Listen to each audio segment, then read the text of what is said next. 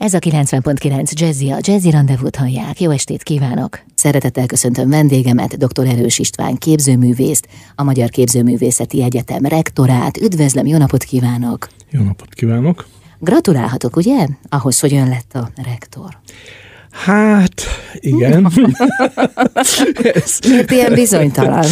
Hát, hogy mondjam, nagy felelősség ez, és hát most igen, így alakult, tehát állok elébe a feladatnak, igen. Nem tudhatja az ember a kezdetekkor, hogy mi vár majd rá. Tehát mindent nem lehet pontosan kiszámítani. Hát nem, viszont ugye amikor megpályáztam ezt az állást, akkor azért kellőképpen körbejártam az egyetem mostani állapotát, illetve azokat a lehetőségeket, amik ugye várhatók, vagy kellő támogatással megvalósíthatók.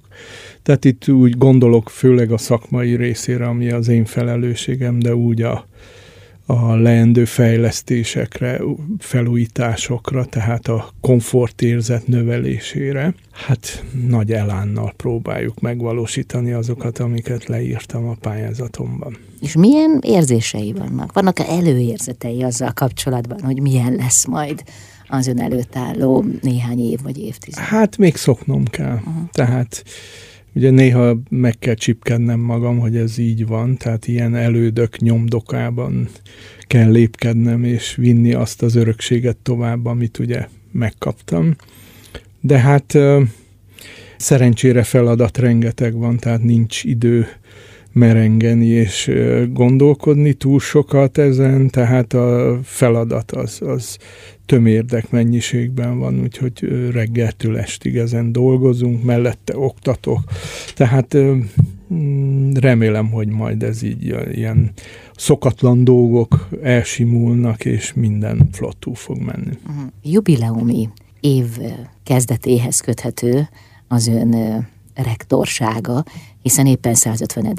alkalommal nyitja meg kapuit a Magyar Képzőművészeti Egyetem. Igen, szinte napra pontosan napra? beesik, ugyanis 1871. október 6-án volt az első felvételi. Tehát a, ugye én augusztus 1-től vagyok foglaltam el a rektori széket, és hát rögtön ebbe élesbe csöppentem bele, tehát ezeket a teendőket kellett elkezdenem. Sok más mindennapi feladatok mellett, úgyhogy ez egy egész jubileumi tanév lesz. Azért nem lehet ez könnyű, hiszen miközben távlati tervei vannak, és hát a jövőt próbálja megalapozni, ráadásul egy ilyen különleges évben, közben a napi apró cseprő feladatokkal is találkozik, meg hát nyilván olyan részletkérdések megoldásával is, amelyek így itt maradtak önre az elmúlt időszakból. Hát igen, igen. Tehát Szerencsére azért voltak előkészületek, az elődeim azért tettek lépéseket a jubileumi ünnepség sorozat kapcsán, de hát ugye én ráadásul kívülről jöttem, tehát nem itt oktattam az elmúlt években, ezért minden szokatlan volt, és minden új volt, tehát maga megszokni ezt a helyzetet, az egy elég nagy feladat. Ez nem azt jelenti, hogy nem ismertem az egyetem problémáit, erősségeit, hisz a legtöbb tanárral szakmai kapcsolatban, sőt, bar, né, némelyikükkel baráti kapcsolatban voltam, tehát azért képbe voltam, hogy mi történik az egyetemen, de hát mégiscsak kívülről érkeztem, és ennek az előnyével és hátrányával egyetemben. Tehát voltak olyan, vagy vannak olyan dolgok, amik ugye szokatlan számomra, és úgy érzem, hogy ezt ezen változtatni kell, és vannak olyan dolgok, amikről nem tudtam, és azokba bele kell rázódni. Mi lehet az előnye? Azon gondolkoztam, hogy talán jobban rálát, mert hogy kívülről jött. Ilyen apró dolgokra gondolok, hogy, hogy, hogy ilyen részlet dolog, hogy az nem értem, hogy miért van így, hisz ez nem normális, tehát ez egy apró beavatkozással meg lehetne oldani. És ugye azok a kollégák, akik esetleg 20-30 éve ott oktatnak neki, ez így, nekik ez normális, és Tehát ezek olyan dolgok, amik mondjuk úgy, hogy komfortosabbá tehetjük a mindennapjainkat. És mi a hátránya annak, hogy kívülről jött? Hát a hátránya az, hogy ezeket a folyóügyeket, mindennapi ügyeket nyilván nem ismerem. Uh-huh. És hát ugye korábban én tanszékvezető intézetigazgató voltam, és az egy más lépték. Tehát ez nagyságrendekkel nagyobb felelősség, nagyobb probléma halmaz, ami, ami, amit helyére kell rakni. Tehát de ugye hasonlóak a problémák, csak más szinten és nagyobb mennyiségben. Uh-huh. De hát ezt gondolom, most már elmondhatom, hogy már kezdek belerázódni, és uh-huh. hogy azokra a dolgokra, amikre nem kell figyelni, próbálom háttérbe szorítani, és amik fontosak, azokat előtérbe. Tehát ez azt hiszem sok esetben így van, ha valaki elkezd egy új munkát. És miért pályázta meg? Érdekes ez, mert eszembe nem jutott volna nekem, tehát ez, ezelőtt egy évvel álmodni sem, szóval nem gondoltam ilyenre. Viszont úgy tavaly novemberben épp az egyetemről néhány kolléga fölhívott, hogy értesített arról, hogy megürül a rektori szék, és lehet pályázni, és az elején jókat mosolyogtam ezen, hogy micsoda képtelenség. Aztán élesedett a helyzet, egyre többen és egyre gyakrabban hívtak, és hát néhány feltételem volt, hogy milyen esetben lennék hajlandó pályázni, amik teljesültek, megjegyzem, és akkor már nem volt kibúvó, úgyhogy kénytelen voltam megírni a pályázatomat. És meglepte, hogy megnyerte?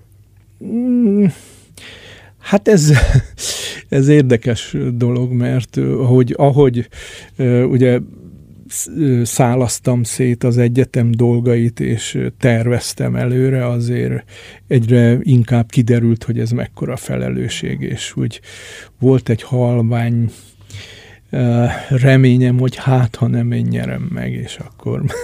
nem jött be. Igen, tehát végül is igen, én kaptam meg, és akkor ugye, akkor ugye amikor, ahogy közeledtem az augusztus 1 azért úgy értelemszerűen készültem erre, és az elődemmel együtt, az előző rektorral együtt egyre gyakrabban, meg a kancellárral egyre gyakrabban találkoztunk, és beszéltük át a folyóügyeket, hogy, hogy még valamennyire föl tudjak készülni. És felkészült, úgy érzi? Hát részben igen. Tehát ugye az egész képzési struktúrát azt nagyon jól ismertem, hisz én is ott végeztem sok-sok évvel ezelőtt. 95-ben megmondom Így én. Van, akkor. És hát úgy ismertem a képzési struktúrát, volt is elképzelésem, hogy hol lehetne finom hangolni, apró változtatásokat hol lehetne eszközölni. Hmm, radikálisan nem szeretnék, és nem is volt tervembe, hogy bele kontárkodjak a mostani képzési folyamatba. Ami újdonság talán az, hogy eltökélt szándékom volt, hogy új szakot indítani, ami ugye a, a képzőművészet folyamatos változásának, ter, határterületekre való ellép, átlépésének a, a, az eredményeként a képzőművészet is folyamatosan megújul, akár technikai uh-huh. eszközök révén, de a, a koncept aktuális dolgok is változnak, tehát ezért úgy gondoltam, hogy elérkezett az idő, hogy két új szakot létesítsünk, ami, ami inkább ez a határterületeknek a, az oktatása lehet. Akkor erre is kitérünk majd, hogy melyik ez a két új szakma, meg szó lesz természetesen az ünnepi programsorozatról is. Vendégem dr. Erős István képzőművész, a Magyar Képzőművészeti Egyetem új rektora. A 90.9 Jazzin a Jazzy Rendezvút hallják. Vendégem dr. Erős István képzőművész, a Magyar Képzőművészeti Egyetem rektora. Idén 150 éves a Magyar Képzőművészeti Egyetem, amely 1871-ben, elképesztő évszám, országos magyar királyi mini rajztanoda és rajztanár képezde néven egy pesti bérház bérelt lakásában kezdte meg működését. Hogyan? Hát ugye korábban általában nyugatra mentek tanulni a festőnövendégek, vagy képzőművész növendékek, jellemzően Münchenbe, Párizsba, Berlinbe, tehát ez, ott volt, Bécsbe, ott volt lehetőség tanulni, és hát elérkezett az idő, ugye, a, a, hogy, hogy egy egy értő közönség kinevelésére szakos, szakosodott tanárokat neveljenek. Tehát ez is érdekes, hogy, hogy a közönség oktatása volt az első lépés. Tehát, Tehát nem, nem a művészeket, ha. hanem tanárokat. Ez és ugye ez most jelen pillanatban az oktatási struktúra az úgy van, hogy egyszer elvégzik az öt év művészképzőt, és aki tanár is szeretne lenni, a még két fél évet tanul, és akkor tanári diplomát is szerezhet. Akkor fordítva volt egyszer. Tanárokat képeztek, és a legjobbak tovább mehettek, és művészek lettek. Ez teljesen más szemlélet. Más szemlélet. Igen, hát gondolom ezt Nyugat-Európából hozták ezt a fajta szemléletet. Hát ugye itt, itt a, a maga a, a, a képzés kezdete, tehát a, a 800 77-ben fejeződött be az Andrási úti épület, akkor a műcsarnoknak készült, és az később lett a, a képzés helyszíne. De hát ugye itt a, a a milleniumi környékén, tehát el, nagyon gyorsan változott ez a képzési program, és hát ugye elég hamar ugye a nagybányaiak is képbe kerültek, akiket meghívtak ö, oktatni. Tehát mindig a képzőművészeti egyetem mindig a kor lenyomatára, a kor hangulatára reflektálva próbált követni, hol előre szaladva, hol fáziskéséssel, de hát ö, mindig, mindig a, a korszellemnek megfelelően próbált tovább lépni. Hát ezt ugye ismerjük, hogy a, politika, a politikai viharok közepette is próbált reagálni, hol így, hol úgy. Tehát itt most ugye beszélhetünk a két világháború között, vagy a, az 50-es évekről, a konszolidáció koráról, amikor lassan apránként a, a, a korszellemnek megfelelően nyugati problémákat átemelve, vagy, vagy a, a nyugattal való kommunikáció is elkezdődik, tehát az európai szintérbe bekapcsolódik, ez aztán a 80-as évek, 90-es évektől ugye teljesen normális módon működik, kialakulnak azok a kapcsolatok, amik ugye az alapját képezik most is a talán 80 fölött van az a európai e-, egyetemi kapcsolat, ami a hallgatók használhatnak Erasmus, uh-huh. főleg alapvetően Erasmus cserek kapcsán, de hát vannak nyilván kétoldalú kapcsolatok a hasonló intézményekkel itt a környező országokban, de Európa másik felében. És vannak nyilván ilyen tanszékeknek direkt kapcsolataik, amik, amik ugye az ők érdeklődési területükre fókuszálnak, ami teljesen egészséges és normális. Aha, ilyen régi intézményről van szó, hát 150 éves intézményről. Mennyiben kell önöknek egyensúlyozni a hagyomány, a múlt öröksége és a, a, az előremutató jövő felé, tekintve, hogy a művészet maga hát általában előre tekint? Tehát, hogy van-e itt valami, nem is tudom, mérleg? Hát egy ilyen múltra könnyű építeni, könnyű előre tekinteni. Tehát egy érdekes... Ez egy folytonosság akkor. Így van, tehát a, a, erre a múltra ugye előre tekintve a folyamatos megújulás a cél, és ez mostanig is így volt. De ér, csak hogy a 150 évre vissza utalva, tehát nemrég voltam Indonéziába, kaptam egy meghívást, ahol 35 éves volt az Indonéz képzőművészeti egyetem. Tehát hogy ezt csak azért mondom, hogy, hogy el tudjuk helyezni a, ugye a nemzetközi szcénába ennek az intézménynek a történetét. És Persze a vannak régebbiek, igen. Tehát, hogy, hogy azért ez a hosszú történet, ami az egyetem mögött van, tehát ez ad, ad egyfajta magabiztosságot is, gondolom az, az ott oktató tanároknak, és ugye, hát, és, és hát amint említettem, ugye magabiztosabban nézünk a jövőbe, hisz ha eddig sikerült ez a folyamatos megújulás, akkor ugye a, a, a mi elképzelésünk is az, hogy a, hogy folyamatos megújulás az elkerülhetetlen, és hát e, amit említettem, ezek az új szakok is azért lettek akreditálva, hogy, hogy ezt a megújulást ez is segítsen. A megújulás az hogy történik? Tehát az ember ráérez arra, hogy mi zajlik a világban, és hogy merre felé kell az iránytűt forgatni? Hát ugye a, a... Tudás, tapasztalat, vagy megérzés, ráérzés, rezonálás. Hogy történik ez egy művészeti egyetem esetében? Hát jó esetben ugye a hallgatók kapnak egy, egy alapot, szakmai alapot, amit, amit ugye akár rajz, technikai uh-huh. tudás, a többi, amiben, amit megalapoznak, és erre építve ugye ki-ki a saját egyéniségét is beleszőve, hát a, a világ dolgaira rezonál, úgy ökológiai, szociális, akár politikai.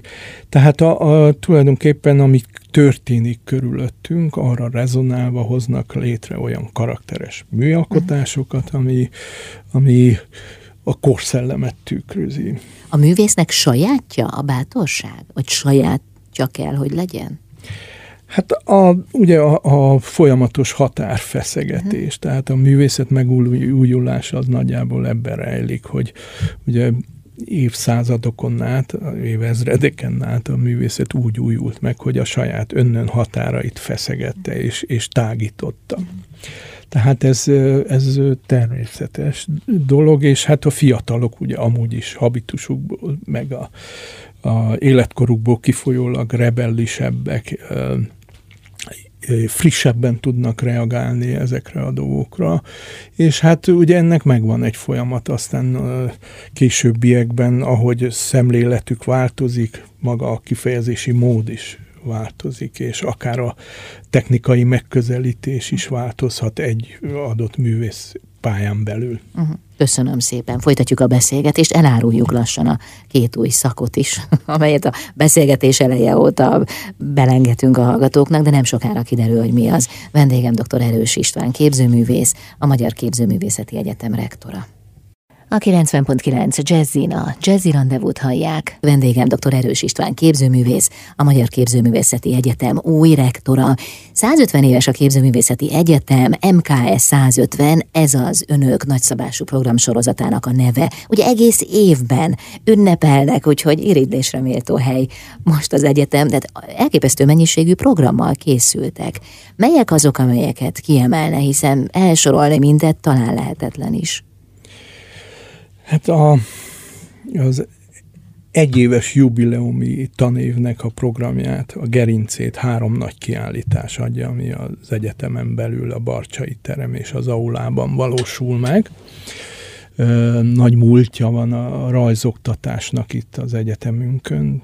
Itt ha elég, ha csak a Barcsaira gondolunk, ugye a Barcsai anatómiára, világszinten ismert a második kiállítás az, az egy intermédia tanszéknek a kiállítása, hisz nemrég volt 30 éves az intermédia tanszék. Ugye ez egy új tanszék, amit 90-es évek elején alapították, és hát 30 év az egy szép történet.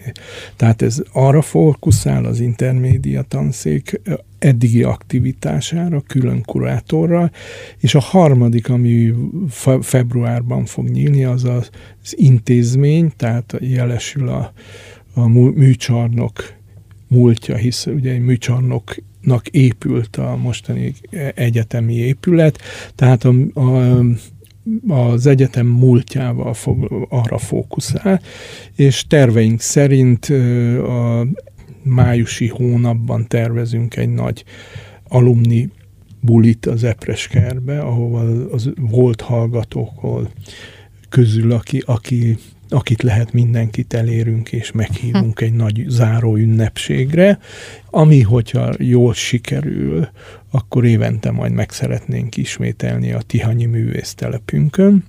A műsort, tehát én, nekem van egy ilyen nagyon halvány elképzelésem, hogy hogy lehetne, tehát olyan fellépőket várunk majd, remélem, hogy elfogadják a meghívást, akik nálunk végeztek, és nagyon kevesen tudják, hogy a magyarországi művészi szcénának, szcénából sokan nálunk végeztek. Itt gondolhatok Szabó Győzőre, színészre, vagy a Kis Tibi énekesre. Tehát, hogy vannak olyan... Intermédia szakon végzett Rozina is, Pátkai Rozina. Igen, tehát, hogy, hogy, hogy van választék. Aha. Én itt ugye erre szeretnénk majd alapozni a, a műsort.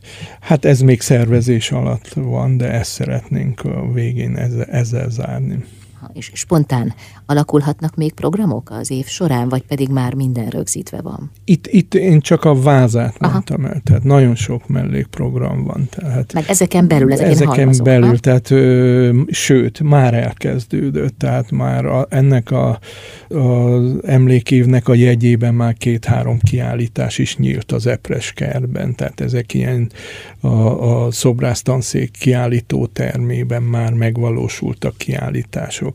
Van egy új kiállító termünk, ami a Margit körúton található, ezt kimondottan hallgatói galériának szánjuk.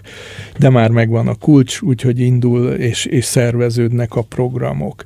Itt előadások különböző témában, kiadványok készülnek az intézmény történetéről. És ami még fontos, és nem említettem, a, egy több éves folyamatnak eredményeként most készült el a, a, el a főépületünk belső rekonstrukciója, felújítása a lóc freskókkal együtt, tetőszerkezet. Tehát ez kívülről nem látszik, de egy, egy elég markáns felújítás volt az elmúlt egy-két évben. Tehát mindez ugye együtt azt hiszem egy méltó ünneplésnek a kezdete lehet, hogyha ezen túl vagyunk, de külön a, a hallgatók is szerveznek, a, a hallgatói szervezetek, tehát ilyen apró, nem mellékes, hanem, hanem kisebb eseményekből is bőven lesz részük az érdeklődőknek. És ezekre az eseményekre, kiállításokra, előadásokra külső közönséget is várnak, ugye? Tehát nem feltétlenül az egyetemhez kapcsolódó hallgatókat, diákokat. Természetesen. Tehát érdeklődők is mehetnek, akik mondjuk most minket hallgatnak, és megnéznék a Lotz freskókat például. Így van, lesz vezetés is, szakemberek által, akik a felújított Lodz freskókat bemutatják, és történeti dimenzióba helyezik, tehát olyan emberek, akik ismerik, és tudnak erről beszélni.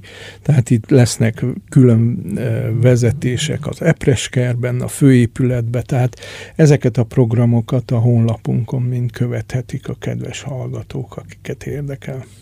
Ünneplés egész évben tart. Így van. Dr. Erős István képzőművész a vendégem, a Magyar Képzőművészeti Egyetem rektora. Folytatjuk mindjárt a beszélgetést. A 90.9 Jazzin a Jazzy Rendezvút hallják. Dr. Erős István képzőművész, a Magyar Képzőművészeti Egyetem rektora a vendégem. Nem ültem ám a fülemen az előbb, amikor azt mondta, hogy Indonéziában járt. Hát ön egyébként is több helyen megfordult a világban, és mindig nagyon fontos szempontnak tartotta a fenntarthatóságot, illetve azt is, hogy felhívja a figyelmet arra, hogy a, a dolgok ellenyésznek, megszűnnek, átalakulnak. De most miért volt éppen Indonéziában? Egy hasonló jubileumi eseményre hívtak meg, tehát a 35 éves fennállásának az ünnepére.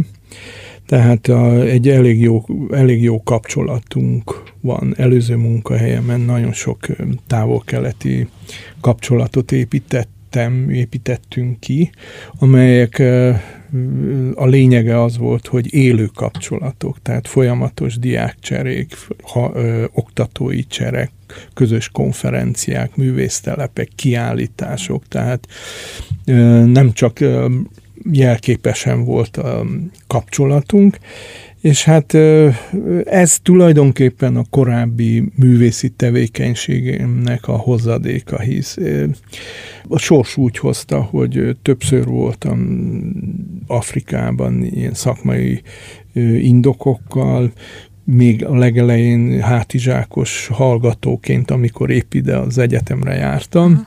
akkor kétszer is voltam, és hát az meghatározó volt egész későbbi szemléletmódomra, a természet közeliség, a természeti népek gondolkodásmódja, életmódja, tehát úgy érzem, hogy itt valahol itt módosult az, akkor, az addigi világképem, aztán később Ázsiában voltam nagyon sokszor. Oktattam is ottani egyetemen. Tehát, hogy, hogy ez a, az ázsiai mentalitás, filozófia, egyáltalán az ázsiai kultúra az, ami, ami szintén befolyásolta úgy a világszemléletemet, mint az alkotói metódust és módszeremet, és, és hát tematikámat. És mitől volt önre ilyen nagy hatással? Hát ez érdekes, mert ugye amikor először egy meghívás kapcsán kikerültem egy alkotótelepre, akkor hát mint addig minden alkalommal egy jól fölkészült, kitervelt koncepcióval érkeztem, hogy azt majd ott megvalósítom, de nem így alakult, hisz ami után megérkeztem, kiderült, hogy komoly megkötések vannak. Tehát úgy anyaghasználatban, mint az egész koncepció kapcsán nem azt csinálok, amit akarok, hanem vannak megkötések. Mégpedig a helyszínen talált anyagokat lehetett használni, nem lehetett csak természetes anyagokat lehetett használni, és olyan a, a maga a műalkotás, azt előre közölték, hogy körülbelül három hónapig lesz látható, és utána megsemmisítik. Tehát ezekkel a feltételekkel indult a művésztelep, és akkor erre kellett ráhangolódnom, ami nem volt könnyű, hisz addig teljesen más képen volt a műalkotásról, tehát egyrészt anyaghasználatban ugye ösztönszerűen a nemes anyagok, az időt álló örök anyagok voltak azok, amik az ember ösztönösen amihez nyúlt, tehát az, hogy egy bambusz erdőből kitermelni néhány bambusz és abból alkotni, hát az olyan, hogy mondjam, hát ilyen provizórikusnak tűnt, provizórikus műalkotásnak. Aztán, aztán ugye az el, ott eltöltött egy hónap alatt azért ráhangolódtam, és sikerült megérteni a lényegét. És hát ez volt az a második fordulópont, ami a későbbiekre hatással volt rám, hisz megértettem azt, hogy ez a keleti filozófia, akár a sintoizmus, zen-buddhizmus, buddhizmus, tehát a keleti filozófia és a keleti kultúra, tehát az, ami a, a, a művészekre is hatással van. Tehát a, világszemléletük az, hogy a, ez a holisztikus világszemlélet az, hogy Isten, ember, természet az egy egész, és nem a hierarchikus világszemlélet, amit nyugaton ugye általános, hogy van a fönnvaló van az ember, és alul valahol a természet, amit uralni lehet, és átformálni. Tehát ez, e, e, ennek a lényegét megérteni, és erre rezonálni, ez egy óriási élmény volt számomra. És később ennek a, a ez Japánban voltam úgy, ennek a munkának a kapcsán később kaptam meghívásokat más Koreába, Tájvánba, tehát hogy, hogy itt egy ilyen kapcsolati háló épült ki, ami aztán hát az elmúlt két tizedben több mint 50 alkalommal voltam ilyen meg, te, tettem meghívásnak eleget. Uh-huh. És melyik része volt a legmegrázóbb a feltételeknek? Az, hogy, hogy olyan anyagból kellett készülni, amit három hónap múlva megsemmisítenek, vagy ami lebomlik, tehát hogy eltűnik az, amit létrehozott? Hát igen, ez, ez egy, ez egy hát elég, elég váratlanul ért, hisz ugye korábban általában mindig időtálló, az örökké valóságnak készíti az em, minden normális művész a műalkotás. Tehát ez egyfajta attitűdbeli változást is feltételezett. Hát elég tehát, nagyot? Nagyot. Tehát ugye az, hogy három hónapig él, vagy hat az a műalkotás, azért úgy szinte ilyen rosszul esett, hogy ilyet kérnek tőlem, de aztán végül is, amint említettem, megértettem ennek az egész kulturális hátterét, és hát ugye ez egyfajta alázatra is kondicionálja az alkotót, tehát hogy, hogy az anyag irányába egyfajta alázat, a művészet irányába, és hát ami még érdekes és érdemes talán beszélni, hogy, hogy egyúttal fontossá válik a dokumentáció is, hisz ez a munka, ez, ez dokumentálva lett digitális technikának köszönhetően, tehát bármikor bemutatható, akár egy előadás, vagy egy nyomtatott fotók formájában, tehát végül is a nyom az megmarad, és ez, ez úgy összefügg ezzel is. Tehát nincs hiányérzetem, most sincs, és nem aggódom azért, hogy megsemmisült. Nem csak ennek a munkának a kapcsán, az azóta készült munkák kapcsán sem. Tulajdonképpen nem fontos az, hogy fizikailag megmarad, vagy nem. Egyszer létrejött. Így. És elmúlt. Köszönöm szépen. Dr. Erős István képzőművész a vendégem, a Magyar Képzőművészeti Egyetem rektora. Jövünk mindjárt vissza. A 90.9 Jazzina, Jazzy Rendezvút hallják. Dr. Erős István képzőművész, a Magyar Képzőművészeti Egyetem rektora a vendégem. Hát sokat járt Afrikában, Ázsiában, mindenfelé a világban, és az előbb arról beszélgettünk, hogy Ázsiában olyan feltételekkel tudott művészeti alkotásokat létrehozni, hogy ezek három hónapig élnek és aztán megszűnnek, lebomlanak, vagy, hát vagy szétszedik. Tehát, hogy véget érnek.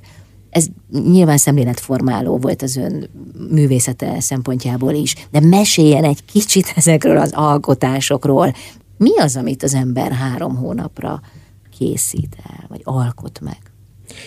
Hát, amint említettem, ez konkrétan ez egy bambusz építmény volt, ami zenélt. Tehát egy víz felszínén tutajként, és egy kocka alakú építmény, amiben sípok lógtak, és köveket engedtem közéjük, és a szél, ahogy fújt, ez így zenélt. Tehát ez az első találkozásom egy olyan természeti környezet függő műalkotás. Tehát ez lényeges volt, hogy maga a műalkotás nem csak el volt helyezve a természetbe, Aha. hanem lényeges volt a környezet. Tehát arra lett hangszerelve, oda lett tervezve. Tehát kontextus függő, helyspecifikus mű, ez Igen, nagyon lényeges. Nem arról van szó, hogy valamit létrehozott, és aztán azt elviszik onnan, hanem ez a természethez ez kötődjön. Oda, így van, Igen. oda kész. Most ne haragudjon, de én hallottam egy, egy tehénlepényes alkotásról is. Ö, több is van. Na, na halljuk. Az elsőről akkor beszélnék. Tehát ez is egy ilyen érdekes helyzet volt. Indiában, Rajasztánban, egy kis faluba hívtak meg egy hónapra, és teljesen meglepő módon nem volt semmi elvárásuk, hogy milyen művek ellentétben a japán helyzettel. Itt azt mondták, hogy élvezzük a falu vendégszeretetét, vegyünk részt a mindennapi életben, és hogyha úgy gondoljuk, hogy szeretnénk valamit csinálni, akkor, akkor ők segítenek bármiben. De ritka az ilyen helyzet, hogy az nincsenek elvárások egyáltalán. Ez jó. Jó, és ami, ami érdekes volt, hogy épp az ellenkezője történt. Annak ellenére, hogy nem kellett fölmutatni naponta valamit. Egy idő után, tehát voltunk esküvőn, háromnapos esküvőn voltunk, temetésen voltunk, tehát részt vettünk tényleg a falu életében, és egy idő után egy ilyen gát szakadás történt, és minden nap, nem csak én, az összes művész, aki meghívott művész, naponta csinált egy-egy alkotást, nagyobb volumenű, kisebb volumenű, időbeli, tehát hogy, hogy, hogy ez az impulzus, ez, az, ez a nagyon intenzív benyomás, ami ott ért minket, ez a mondjuk az pozitív kulturális sok, ez elindított egy ilyen alkotói uh, intenzív folyamatot. Ennek az egyik, ugye említettem, hogy az előbb esküvőn voltunk, ott mind, majdnem minden nőnek a, hely, a kezén henna festés volt. És akkor, í, í, tehát hogy ezt azért mondom így, hogy a, a hallgatók is értsék, hogy hogy indul egy ilyen ötlet. És maga a henna festésből kiindulva, ugye ezek ilyen jellegzetes helyi motivumok voltak, kértem egy henna festőt, aki, aki az általam készített festék kell, ami naptej és piacon vásárolt fűszerek voltak, abból komponáltam egy festéket, azzal a testemre festett helyi motivumokat. Egy profi henna festő. És ebben az volt a csavar később, hogy én kifeküdtem a napra, és négy órán át kvázi beleégettem ezt a mintázatot a bőrömbe. Utána lemostam, és megkaptam a negatívját a mintázatnak. Tehát egyfajta naptetoválás jött létre, ami, ami ugye a természet és a, a saját testem, mint kifejezési felület interaktivitásából született egy mű, amivel a helyi fotostúdiókba elmentem, és az ott lévő hátterek előtt készítettem fotót minden fotóműhelybe, és kinagyították, kirakták a kirakatba, és egy egyéni kiállítás jött így létre. És ezzel a mintázattal aztán így tovább, ugye fölfedeztem a tehénlepényt, mint ö, szép formát, és ugye hát itt azért ö, volt idő azon is gondolkodni, hogy ugye a szent tehén, a szent tehén ürüléke, a szent anyag, stb. Tehát amit amúgy ö, tüzelésre használnak. Tehát ez, ebből rengeteg volt, és akkor egy napon a, egy ilyen ezüsttel és vörös bársonyjal kiképzett trónust béreltem, amit a vőlegény használ az esküvőn, és ebbe beleültem ebbe, ezzel a tetovált testemmel, és a helyi lakósok körém építettek a tehéntrágyából egy kis kápolnaszerű építményt, és akkor egy napig ott meditáltam. Tehát ez, ez ugye még más művek is születtek, de ez, ez volt az egyik, ami egy ilyen, ehhez az anyaghoz Aha, köthető. Ez egy szimbólum. Így van. Tehát a helyi anyagok, hangulat, kultúra, tehát átengedtem magam, és mm. minden, nem egy konkrét tervezés, hanem egy spontán ötlettől vezérelve létrejött művek voltak ezek. Uh-huh. Köszönöm szépen. Folytatjuk a beszélgetést dr. Erős István képzőművésszel, a Magyar Képzőművészeti Egyetem rektorával.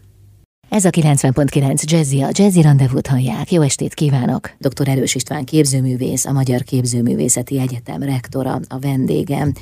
Az előbb a zene alatt beszélgettünk egy kicsit, és hát azért önnek voltak bőven, mondjuk első hallásra minimum meghökkentő műalkotása is a természetművészet témakörében. Van-e olyan, amit létrehozott, és az elmúlt évek alatt is viszi magával tovább, mert, mert olyan fontos jelentéstartalommal bírt? Hát természetesen minden művésznek vannak kedvenc alkotásai, ami visszatekintve úgy érzi, hogy, hogy az úgy teli találat volt, és ugye a, a idők, tehát évtizedek múlva is úgy érzi, hogy az arra büszke, és az kvalitásában az, az megállja a helyét.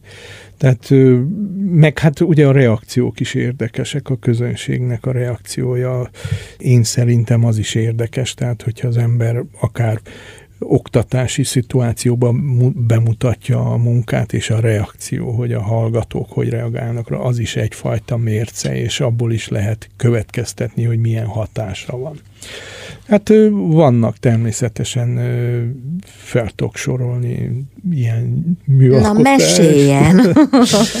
hát ami, amit úgy érzem, hogy sokan kedvelnek, és arra következtetek, hogy, hogy van ereje, kifejező ereje, az egy Koreában készült 2008-ban talán.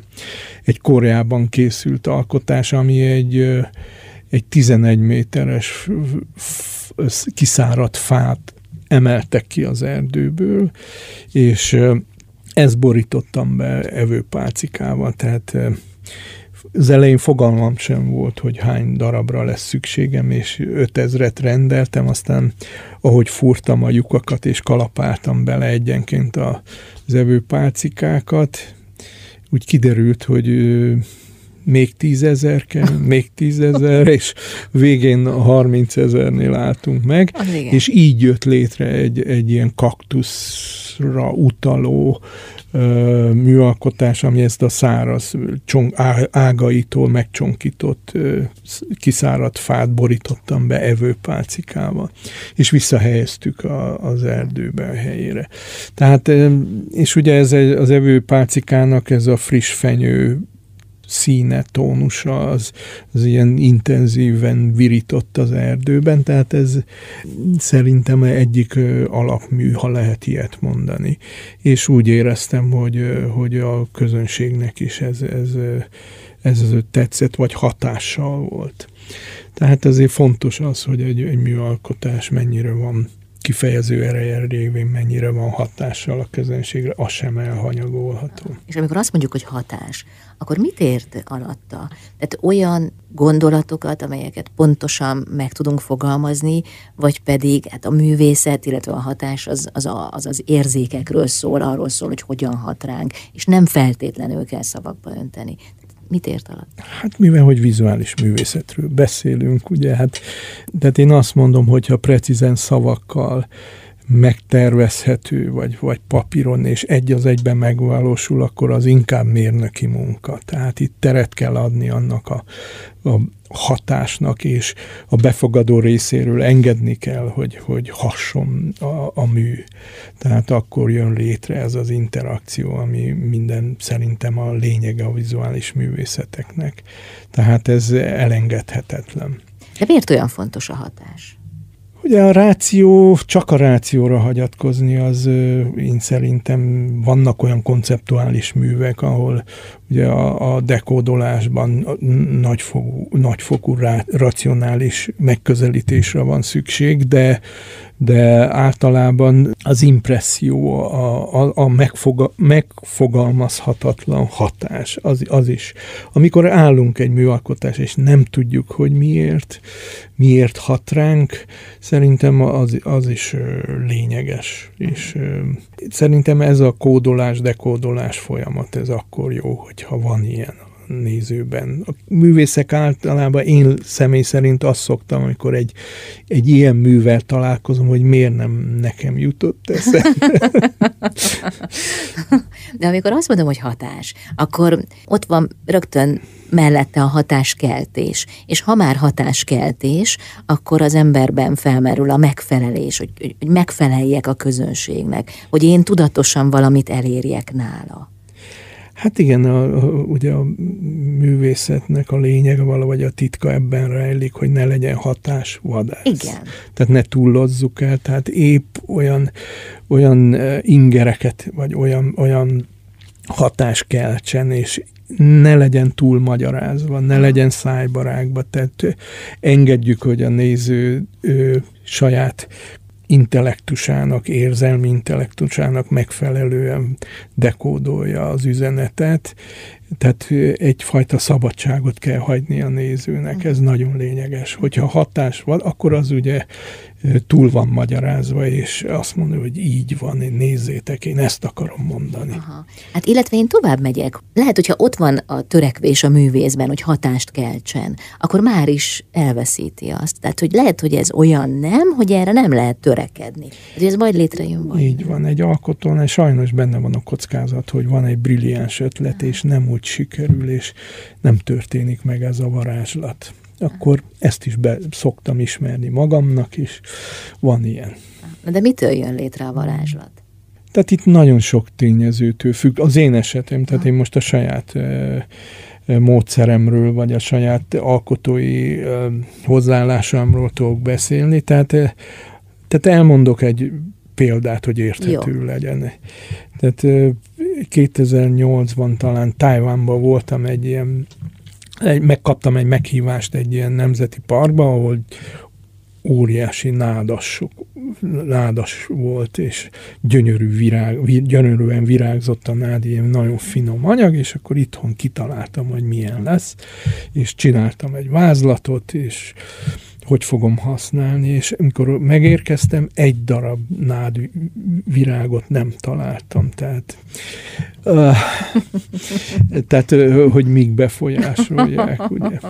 Tehát, hogy van, egy, van ilyen, és akkor rögtön más megoldás után kellett nézni, tehát a szerencse, a, a helyzet, és ebben van valami bizsergető, amikor nem egy jól kitalált forgatókönyv szerint megy, hanem a véletlen, a esetleg esetleg a szervezők szándéka, tehát több komponensű az a, a végeredmény, és en, ennek megvan az esélye, hogy nagyon jó lesz, vagy kevésbé lesz jó, tehát hogy ez, ez ugye ez más, mint egy műtermi munka, ahol átgondolva, ismerős eszközökkel, anyagokkal, a jól bevált módszerekkel, nyugodt körülmények között létrehozom azt a, azt a művet, amit, amit hasonlót már többször csináltam, tehát a kockázat kevesebb.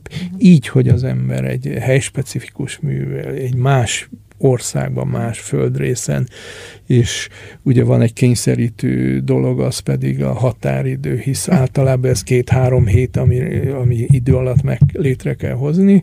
Tehát, hogy ez egy, egy, egy nagyon érdekes szituáció, és amint említettem, nagyon jól is elsülhet, de van amikor nem annyira. Aha, na és ebben az esetben lett varázslat nádvirágok nélkül?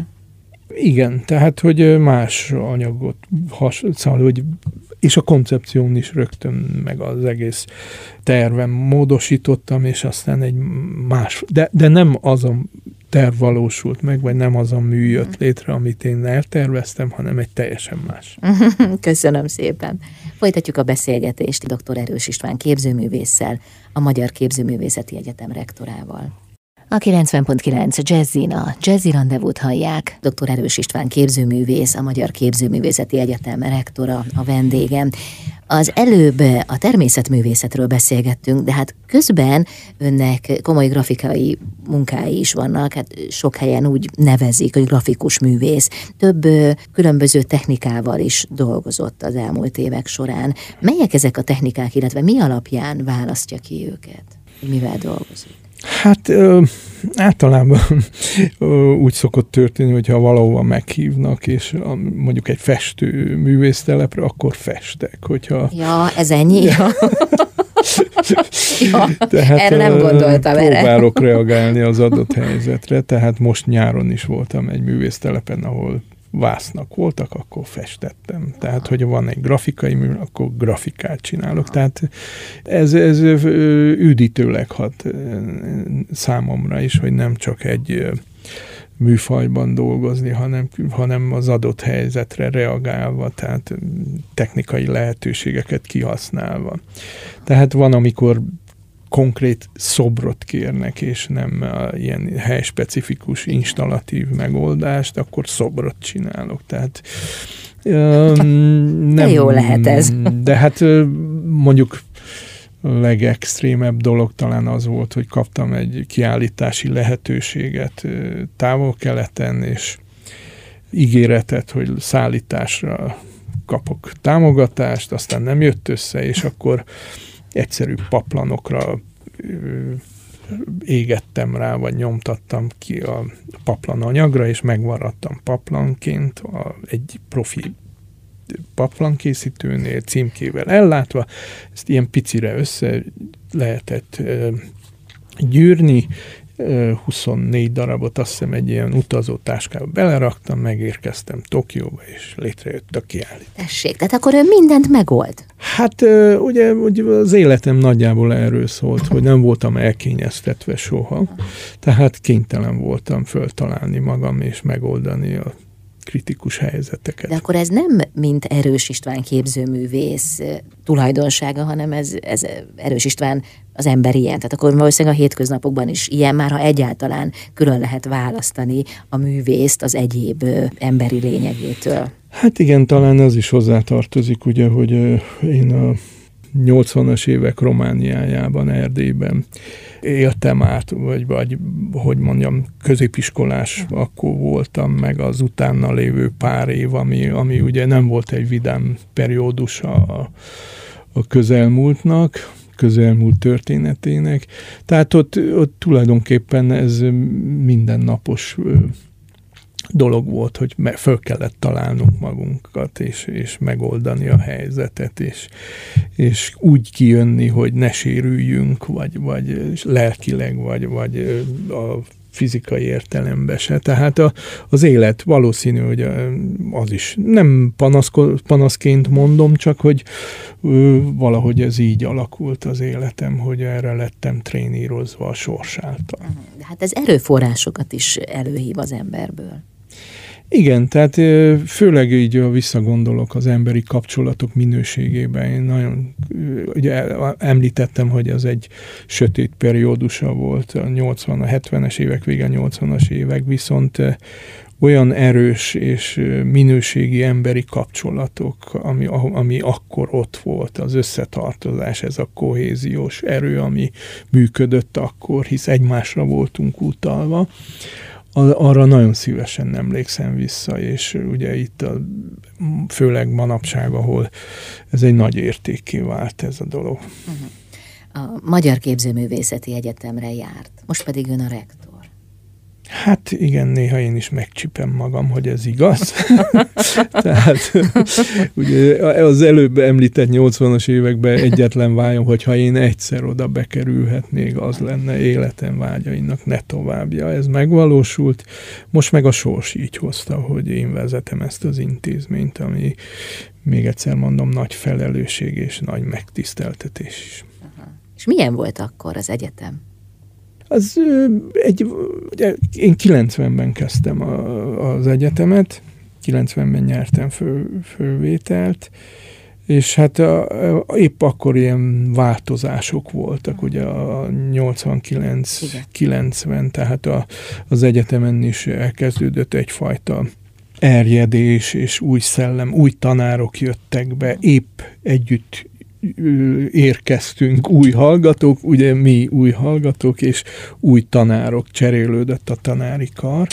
Tehát ez egy ilyen felfokozott helyzet volt, és hát érdekes volt szemtanúja lenni ennek a helyzetnek, hisz azt hiszem első tehát egy, egy picit én idősebb voltam, mint a csoporttársaim. Mivel Igen, épp számoltam, hogy 26 éves. 6 éves voltam, mert ötször felvételiztem sikertelenül Kolozsvárra, és hatodiknak ugye elsőre felvételiztem ide a képzésbe, is jutottam. Az Tehát egy picit érettebb fejjel kerültem be, amit nem bántam. Tehát már olyan szakmai szinteken mentem át, amire, amire itt nem kellett időt szánnom.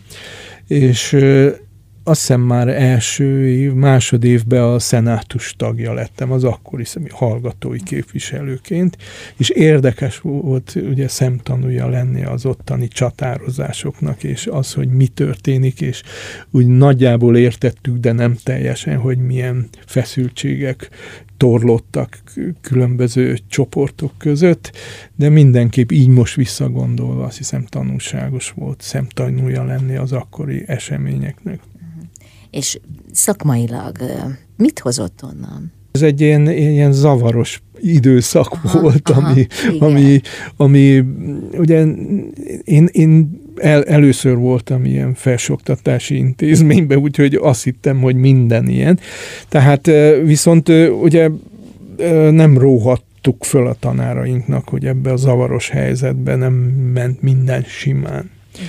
Tehát persze volt egy-két kedvenc tanárom, de Aztán én már harmad évre felvételiztem a Bécsi Akadémiára, és egy évet ott jártam. De hát egy, igen, tehát rendesen elmentem, felvételiztem. Ez is szerintem egyfajta erőpróba volt, tehát önmagamnak, inkább önmagamnak akartam megmutatni, hogy ezt is meg tudom lépni, és beleszagolni egy, egy más intézmény életébe.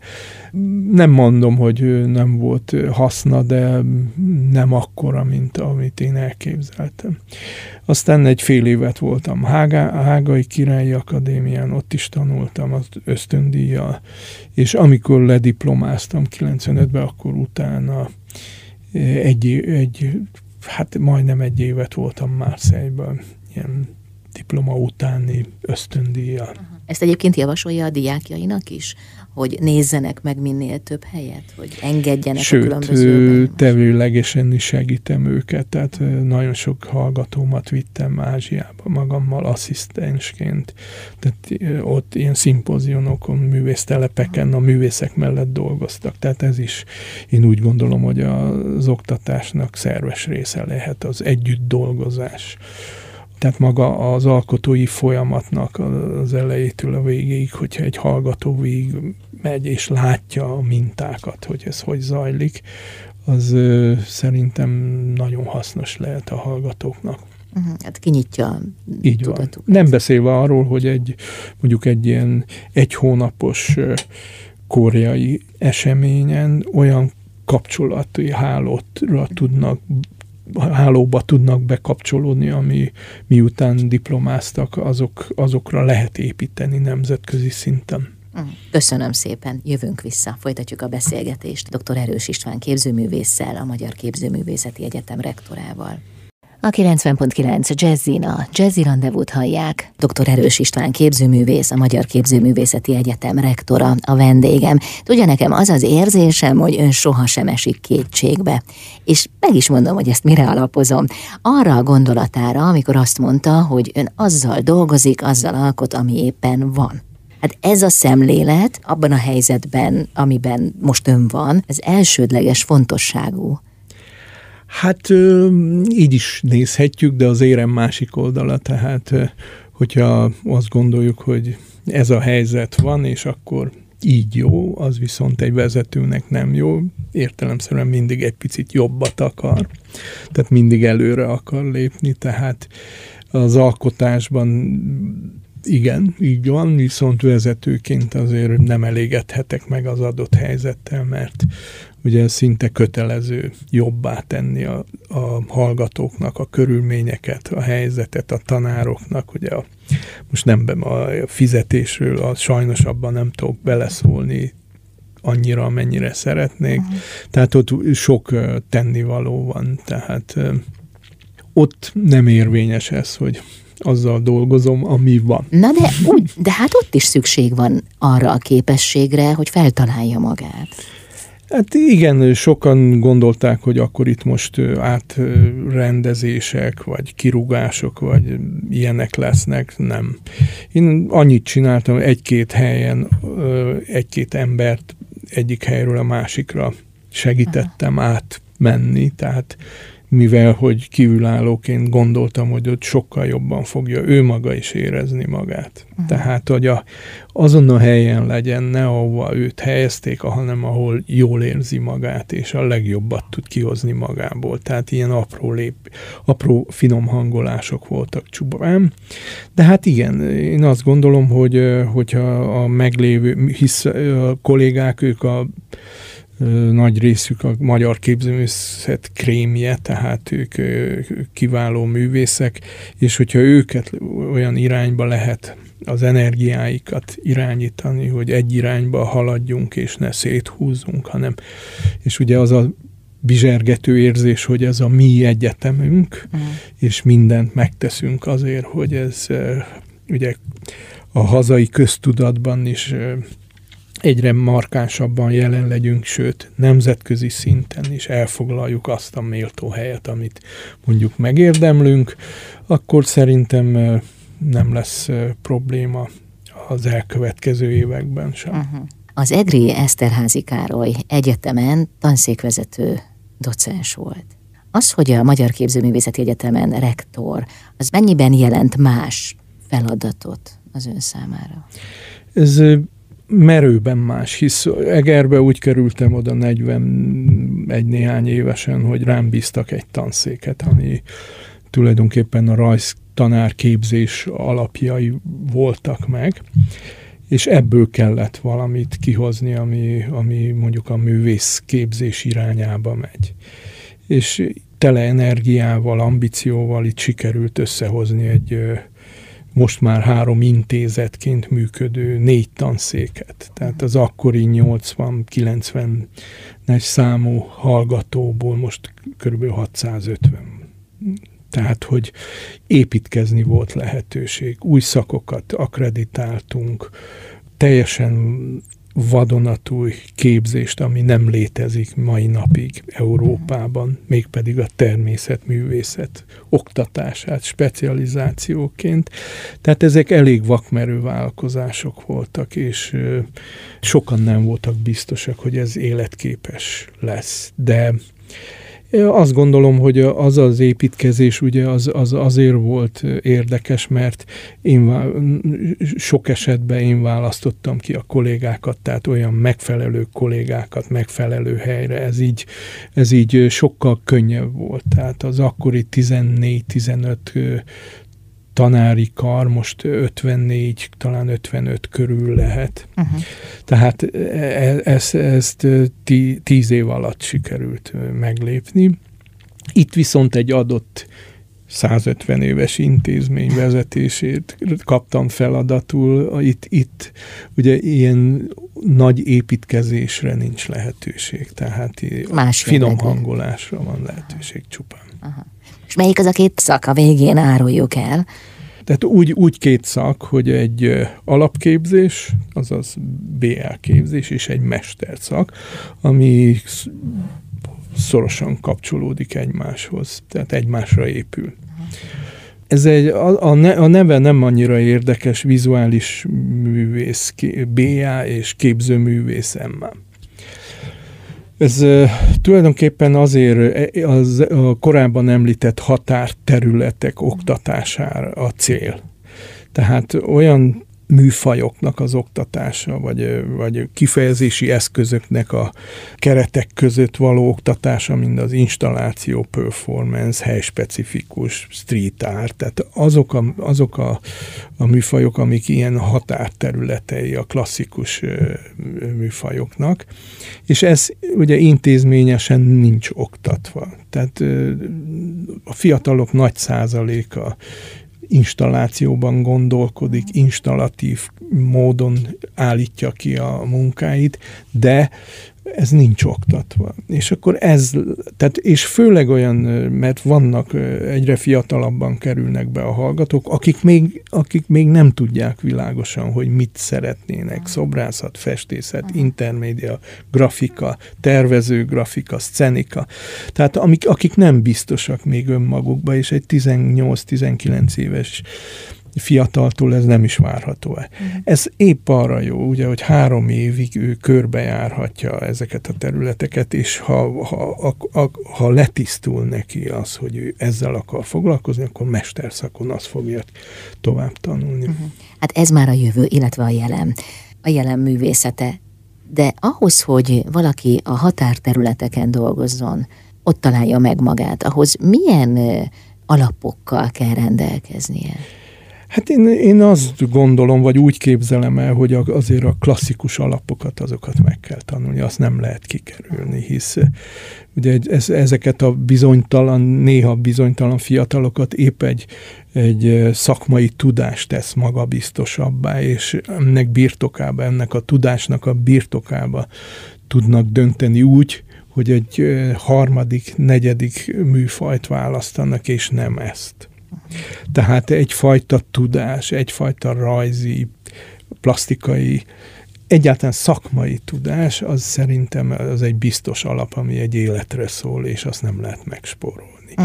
Tehát erre építve, erre építve lehet elindulni egy, egy ilyen határterületek irányában. Aha.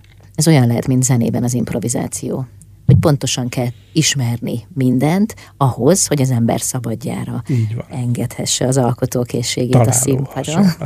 Köszönöm. 150 éves, tehát a Magyar Képzőművészeti Egyetem. Milyennek képzelte el ezt az évet, vagy milyennek képzeli el ezt az évet? Én tulajdonképpen jó hangulatot tervezek, ezt nem lehet tervezni, de reméljük, hogy jó hangulatban, úgy a hallgatók, mint a kollégák részéről, és, és tényleg ünnep lesz, hisz, hogyha belegondolunk, ez egy nem kevés idő. És hát ebben a jó hangulatban az említett új szakok kapcsán, de egyáltalán a, a jövő tervezése az elindul, és mindenki remélem, hogy optimistán és ambiciózusan szeretne részt venni benne. Ehhez nagyon sok sikert kívánok, kitartást is, arra is szükség van, nem? Hát nem kevésre. és még mire? Energiára és ö, egészségre. Uh-huh. Akkor ezt mindet. Ezt mindet kívánom önnek. Jó egészséget és sok energiát, vitalitást, nem csak erre az évre. Köszönöm köszönöm szépen. Köszönöm szépen, hogy itt járt. Dr. Erős István képzőművész, a Magyar Képzőművészeti Egyetem rektora volt a vendégem. Én ezzel búcsúzom is, Bálint Edinát hallották, viszont hallásra.